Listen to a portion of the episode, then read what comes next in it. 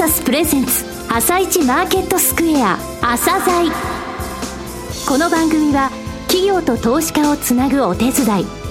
プロネクサスの提供でお送りします。皆さんおはようございます。アシスタントの玉木葵です。それではスプリングキャピタル代表チーフアナリストの井上哲夫さんと番組を進めてまいります。井上さんよろしくお願いいたします。よろしくお願いしますさて今日は先日からお送りしています、はい、新企画の第6弾として、はい、アセットマネジメント1執行役員投資信託営業本部副本部長の伊藤雅子さんに井上さんがインタビューをされたんですよね。そうですね。アセットマネジメントワンさん非常に大きい会社ですけれども、はい、なんか知名度が低いんじゃないかって、あの、ご自身お気あのお気にされてたんですけど、えー、そんなことね、業界の中ではないんですけれども、はい、その遠隔部分、それから大きいファンドがありますので、えー、そういった部分をお聞きください。はい。それでは、朝鮮今日の一社です。朝鮮今日の一社。朝鮮の新企画、運用会社に聞くですが、本日はアセットマネジメントワンさんをご紹介いたします。お話しいただきますのは執行役員、投資信託営業本部副本部長の伊藤雅子さんです。本日はよろしくお願いします。どうぞよろしくお願いいたします。えー、いくつかの運用会社が統合されて、現在のアセットマネジメントワンさんになられたのが2016年10月でしたね。はい、えー、まずはその統合も含めた遠隔、そして運用会社としての特徴、運用資産残高などについてお話しください。まず、あの、我々のアセットマネジメントワンという社名がカタカナと英語でできておりますので、でねはいあの、よく外資系ですかと聞かれることがあるんですが、うん、もう純粋バリバリの日本の会社でございます。すねはい、株主が、あの、みずほフィナンシャルグループと、うん、あと、第一生命ホールディングスと聞けば、はい、多分リスナーの皆様もイメージがつくんじゃないでしょうか。ダイヤムアセットマネジメント、それからみずほ信託銀行の資産運用部門、みずほ投信投資顧問、新興投信。うん、まあ、これ4つが、あの、統合いたしまして、今、5年半が経過したところです。これ、あの、社員数とかですね、はい、運用に関わっていらっしゃる人数とか、はい、まあ、規模がわかる数字ですね、はい、教えていただけますか？はい。まあ、社員今、あの、900名弱ありまして、はい、あの、運用資産残高が、まあ、昨年末現在で約59兆円と。59兆円。はい。とてつもないですよね。そうですね。ええー、まあ、国の税収が65兆円。そうですよね。はい。国家予算が100兆円っていう、まあ、こういう数字に並ぶ規模ですので、はいもう大変大きな、あの、ご資金をお預かりしている、ね、はい、はい、会社でございます。こういう母体っていうこともありまして、あの、事業としては、あの、機関投資家向けと、うん、あと、個人投資家向けの双方に強いというのが、まあ、私どもの特徴かなというふうに思っております。はい、機関投資家向け、まあ、いわゆるプロ向けですね。すね。これは、あの、うん、GPIF を含めました、やはりあの、国内外の年金運用に、あの、非常に強みを持っておりまして、はい、まあ、業界では今、第2位の残高、頂戴しております。で、また、あの、個人のお客様向けですと、おかげさまでこちらも公募投資信託、それから DC 年金、え大変多くのご支持いただいておりまして、ETF を除く公募投資信託の残高で、今、業界3位というところに、はい、はい、おります。となりますと、これぐらいですね、投資家属性が広いと、運用スタイルどれかにこだわるとか、偏っているってことはないってことですね。そうなんです。総合ソリューションプロバイダーと、あの、言わせていただいてるんですけれども、はい、もう伝統的なアクティブ運用から、まあ、インデックスファンド、それだけでなくですね、リスクコントロール戦略ですとか、はい、あの、最先端のその金融工学を駆使したマルチアセット運用、こういうのにもあの非常に強くて、プロ向けでやってきた内容を公募化すると、うん、個人のお客様にお届けするという形になってますね。なるほど。例えば指数に連動するのはいいとかですね、うん、それよりももう少しあの色のついた自分のリスクリターンプロファイル少し高いので、はい、そういった時にその品揃いっていう点でお答えできる。それが総合ソリューションプロバイダーということですね。なるほど。あの、4月末時点での運用資産残高見させていただきましたが、5000億円を超えているファンドが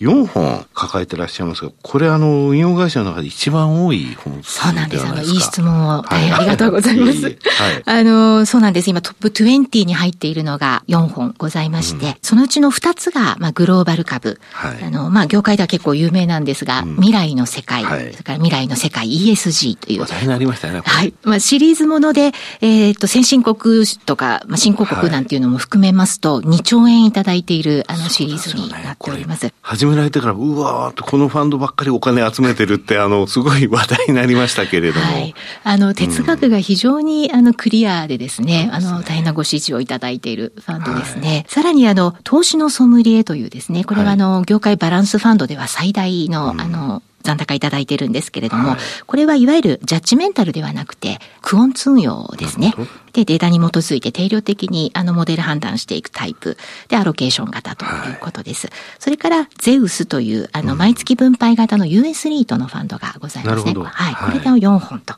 うことになります。まあ、5000億超というともう通常1社1本あればっていう機関ファンドのサイズなんですよね。よねこれ、あの、やっぱりそれぞれのカテゴリーでこうやって残高頂戴できてるということで、うん、我々もあの非常に存在感示せているかなと思うのと同時に、あの、身の引き締まる思いでやっております。そうですよね。だって5000億円って言いますと、国民一人当たり4000円 ってことですよね。なるほど。4本あるってことは、国民一人当たり1万6000円投資してるってことですね、この4本で。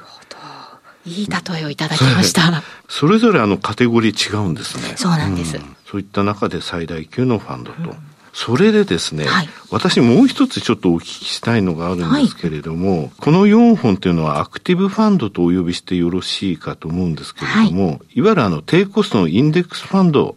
このシリーズをお持ちですよね。はい、こちらもあのシリーズ全体で5000億超えてると、大きな規模ですが、ネーミングはこれ、俵ノーロードシリーズ。はい、なんで俵なのっていうところから含めて教えていただけますか？はい。この実は俵というネーミングは、あの、はい、社内公募で、あの、約300個の候補が集まった中から、はい、社内のアンケートで、はい、決めたものなんですけれども、あの、親しみやすいですし、わかりやすいし、うん、あと覚えやすい。あとコツコツ蓄えるっていったイメージがある。はい、さらにあの大事なお米とか穀物とかを包む、まあ容器である俵ですので、うん、あのお金を入れる大事な投資信託という器という意味も重ねまして、はい、はい、これに決定しました。でもどうして金融商品で俵なのっていうふうに最初は聞かれまして、うんはい、まあ純粋バリバリの日本の会社の感じが出てるのかなと思っております。はい、それでですね、はい、低コストインデックスシリーズの多くが、そのネット証券での販売が中心になってると思うんですが、はい当社の俵ノーロードは、あの、メガバンク、全国の地銀様、新金様、老金様、はい、あの、幅広くご販売いただいているのが特徴になっています。3月末時点では、販売会社数が208社。208社で買えると、はい、ありまして、はい、あの、低コストのその有料なインデックスファンドを、その全国つつ裏裏に幅広い方が参加できるように、あの、環境を作ってくれたなんていうお声もいただいて、あの、とても励みになっています。はい、今年に入ってですね、市場環境かなり世界的に変わったと思うんですね。アメリカの方では40年ぶりのインフレを、えー、示す経済指標出てますし、FRB も FF レートを引き上げていっております。そういった中ですね、ロシアのウクライナへの侵攻と、えー、商品市況も随分上がってきたという状況ですよね。当然あの、都信託の基準価格もその影響を受けているわけなんですが、こういった状況で非常にですね、申し訳ないんですが、お客様からどういう質問来るかとかですね、お聞きしてよろしいですか、はい、もちろんです。はい、あの、やはりこれだけあの、相場急変いたしますと、はい、一番多いテーマ、まあ三大テーマがですね、はい、なぜ下がったのか、うん、で、どうなったら戻るのか、はい、で、いつ戻るのか、うん、この3つっていうのがあの非常に多いです。はい、で、まあ、なぜ下がったのかは今、あの、井上さんおっしゃった通りですね。はい、あの、まあ、わかりやすいはわかりやすいんです。そして、どうなったら戻るのかっていうのは、あの、比較的投資対象ですとか、ね、ファンドの特徴で決まってくるものなので、うん、一定程度ご理解いただける。難しいのが、いつ戻るのかなんですよね。よね。これはもう、それこそリスナーの皆様もお分かりの通り、神のみぞ知るというところなんですけれども、まあ、逆に言うと、あの、うん、それをしっかりとですね、あの、まあ、目安といいますか、はい、過去のスピード感とか、そのファンドがどのようなリスクを取って、あの、リターンを上げる仕組みになっているのか、ここをお伝えするとともに、はい、あの、我々としては、その、長期投資の考え方、ね、つまり持ち方とか、続け方と、こういったところについても、本質的なところだけでもいいので、うん、合わせてセットで理解するということを、ね、はい、お話しさせていただいております。はい。これやっぱりあのホームページでもそのファンドの運用状況等についてはやっぱりあの情報発信されていくことも大変ですが大切だと。そうですね。これやっぱりされていらっしゃいます、はい、はい。特にあの、今年という意味ではですね、うん、まあ、主力ファンド、今申し上げた通り、これだけの残高頂戴しておりますので、ちょっと情報発信強化していきたいというふうに思っています。なるほど。けど、運用会社って変わりましたよね。うん、昔私、あの、えー、公募投信のえー、ファンドマネージャーやってた時は、それ書きすぎとか言われてたんですけれども、ホームページ等での情報発信、っていうのは強化されていらっしゃいます？はい。やはりあの、今申し上げました通り、うん、その当社としては、その投資の考え方、付き合い方というものと、うん、マーケット、それから商品の情報をセットでしっかり発信していくということで、あの、特に今年度は、ホームページでの情報発信強化していく計画になっています。うん、なるほど。えー、さて、御社ですね、現在、サステナビリティ経営を大きく打ち出されていらっしゃいますが、この取り組みですね、これ結構あの、海外を含めて投資家の、えー、関心が高いところです。えー、お話しください。はい。あの、まあ、ESG という話をしますと、昔、やっぱり相場の経験長い方は、SRI が一旦こう、ね、ブームになってしぼんだってイメージ持たれてる方もしかしたらいらっしゃるのかなと思うんですが、今回はやっぱりその20年前とは、あの、広さ、それから深さという点で全く違うのかなというふうに感じています。また、あの、きちんと求められてる尺度みたいなものを発揮してきましたよね。そうですね、おっしゃる通りですね。ですからもう、あの、ESG を考慮するというレベルではなくて、もう大前提、当たり前のものというふうになってくる。で、もうリスクをできるだけミニマイズしてリターンを上げていくという動きが、もうあの、急速に活発化してきています。で、ねはい、あの、我々やっぱりこういう世界の流れ、ひしひしと感じておりまして、うん、まあ、当社はそれを本気でリードする会社でありたいと、もう全力で取り組んでおります。まずあの、2020年の12月に、はい、あの、新しく発足した、あの、ネットゼロアセットマネージャーズイニシアチブっていう、ちょっと舌を噛みそうなあれなんですが、はい、この2050年までの温室効果ガス排出量実質ゼロの実現を目指す、そのグローバルな資産運用会社の取り組みなんですけれども、ど。これをですね、実は日本での運用会社で設立当初から入ったのはうちだけなんですね。ネットゼロアセットマネージャーズイニシアティブですね。はい、すね。まあ、あの、本気度は感じていただけるかと思います。ねはい、加えて、我々その、サステナビリティを本当に経営に練り込もうということをしっかりやっておりまして、うん、今、あの、投資の力で未来を育むという、はい、このコーポレートメッセージを、あの、制定いたしました。うん、で、この言葉によって、その、お客様と長期的にお付き合いしていく、はい、長く関係を育んでいくという方向感が、うん、今、会社全体で出ておりまして、あの、一丸となって、まあ、ブランディングも含めて取り組んでいくという形で、あの、動いております。今後のあの、当社の発信にご期待いただければと思っております。そうですね。こういうイニシアティブに参加しますとね、あの求められる数字等もあるじゃないですか、はい、定期的に報告もしなくてはいけない、はい、そうなりますと、やっぱりあの意識っていうのは高まりますよね、全体で。ね途中のマイルストーンを置いて、やはり動いていくようになりますので、はい、日本の運用会社で一番初め、唯一も初めから参画したということですね。うん。はいえー、最後になりますが、リスナーまたは日本の個人投資家に向けてですね、えー、メッセージをぜひお願いします。あの、私、投資は本来ワクワクするものだと思っているんですが、うん、どうしてもこういったあの相場の局面になりますと、少しネガティブに捉えられる方もいらっしゃるんじゃないかと思います。うん、そしてそのお金も植物や子供と同じように、その時間かけて育てていくと、本当に増える確率って高まるんですよね。そう、ね、そういうことをあの、皆さんと一緒にあの育んでいけるそんな運用会社でありたいと思っておりますのであのぜひよろしくお願いいたします。伊藤さん本日はどうもありがとうございました。ありがとうございました。今日の一社アセットマネジメントワンをご紹介しましたさらに井上さんにお話しいただきます。はい、えー、非常に大きい会社で、はい、えー、運用哲学もしっかりしている、品揃えも豊富、そしてサステナビリティ経営に力を入れてるっていう部分がね、はい、お分かりいただけたと思いますけれども、はい、本当にね、あの、大きい会社でそれが率先してやってくれるってやっぱ大きあの業界全体にとってもね、うん、牽引するという動きで大きいことなんですよね。はい冒頭59兆円って言われてましたでしょ。えー、で、その後の5000億円のファンドで僕言いましたけれども、はい、59兆円って国民一人当たり50万円ってことよ。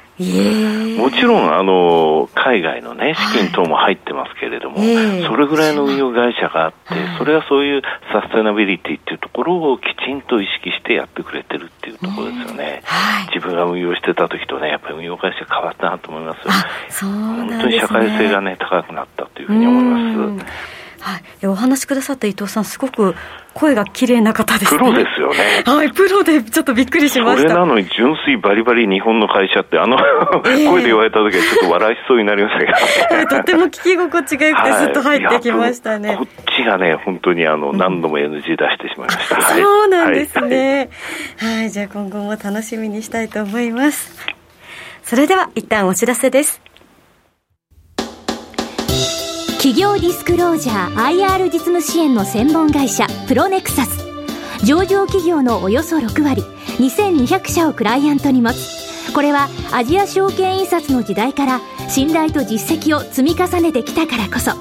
さらにプロネクサスが目指すのは企業と投資家をつなぎ日本の株式市場を活性化させることです。プロネクサス私たちは個人投資家の皆さんを応援します。企業ディスクロージャー IR 実務支援の専門会社プロネクサス。実は企業情報経済統計データベースも取り扱っているのをご存知でしょうか？膨大なデータの中からハッとする事実を抽出。それをクイズでお届けする新サービスが登場しました。サービス名は問いと答えの頭文字を取って問いこた問いこたで検索。井上哲夫。今日のストラテジー。それでは井上さん、後半の解説もよろしくお願いいたします。はい、えー、4月にね、えー、外国人買ってくれてますよというお話してましたけれども、はい、えー、先週ですね、地域別の数字が出たんですよ。はい、これも見ました、4月に、えー、やっぱり欧州が9907億円買ってくれたと。はい、だその他もね、アジアが2200億円買ってくれて、はい、北米も210億円、そしてその他の地域も60億円ぐらい買ってくれて、はい、合計で1兆2388億円。気づかないうちにこれぐらい買ってくれたと。はい、1兆円を超えたのはね、2020年の11月以来。この時何あったかっていうと、はい、2020年の11月って大統領選なのよ。バイデン大統領になった時。はい、で、大統領選の、えー、直前まで下がっていって、株、その後直前から上がるっていうのはね、はい、えー、バイデン大統領の時もトランプ大統領が当選した時も同じことになってるね、はい、この2020年11月って日経平均15%も上げたんですよ。すごいでしょ？はい。それなのにこの4月は3.5%マイナスという状況、買ってくれたのに先物の方が全然買われなかったってことなんですよね。全地域が買ってくれたと、これも2019年の4月以来、はい、2019年4月ってことは、えー、4年前 ?3 年前か。3年前ですね。3年前だね。この時も5%上がってるの、現実で、はい。そうやって考えると、今回のマイナス3.5って情けないんだけれども、ここで一つね、数字取ってみたら分かったことがあって、はい、東証一部とプライム市場、この4月からね、はい、この、えー、売買代金に占める外国人の比率を出してみたんだけれども、えー、これ過去5年間、古い方でいうと59.2、60.8、60.1、61.2、これは2020年の数字で最高。はい、え去年が59と、こういう状況なんですよ、今年62。だから外国人次第、はい、買ってくれないとなかなか上がれないということです。はい。井上さん、本日もありがとうございました。それでは、リスナーの皆さん、また来週。朝鮮この番組は、企業と投資家をつなぐお手伝い、プロネクサスの提供でお送りしました。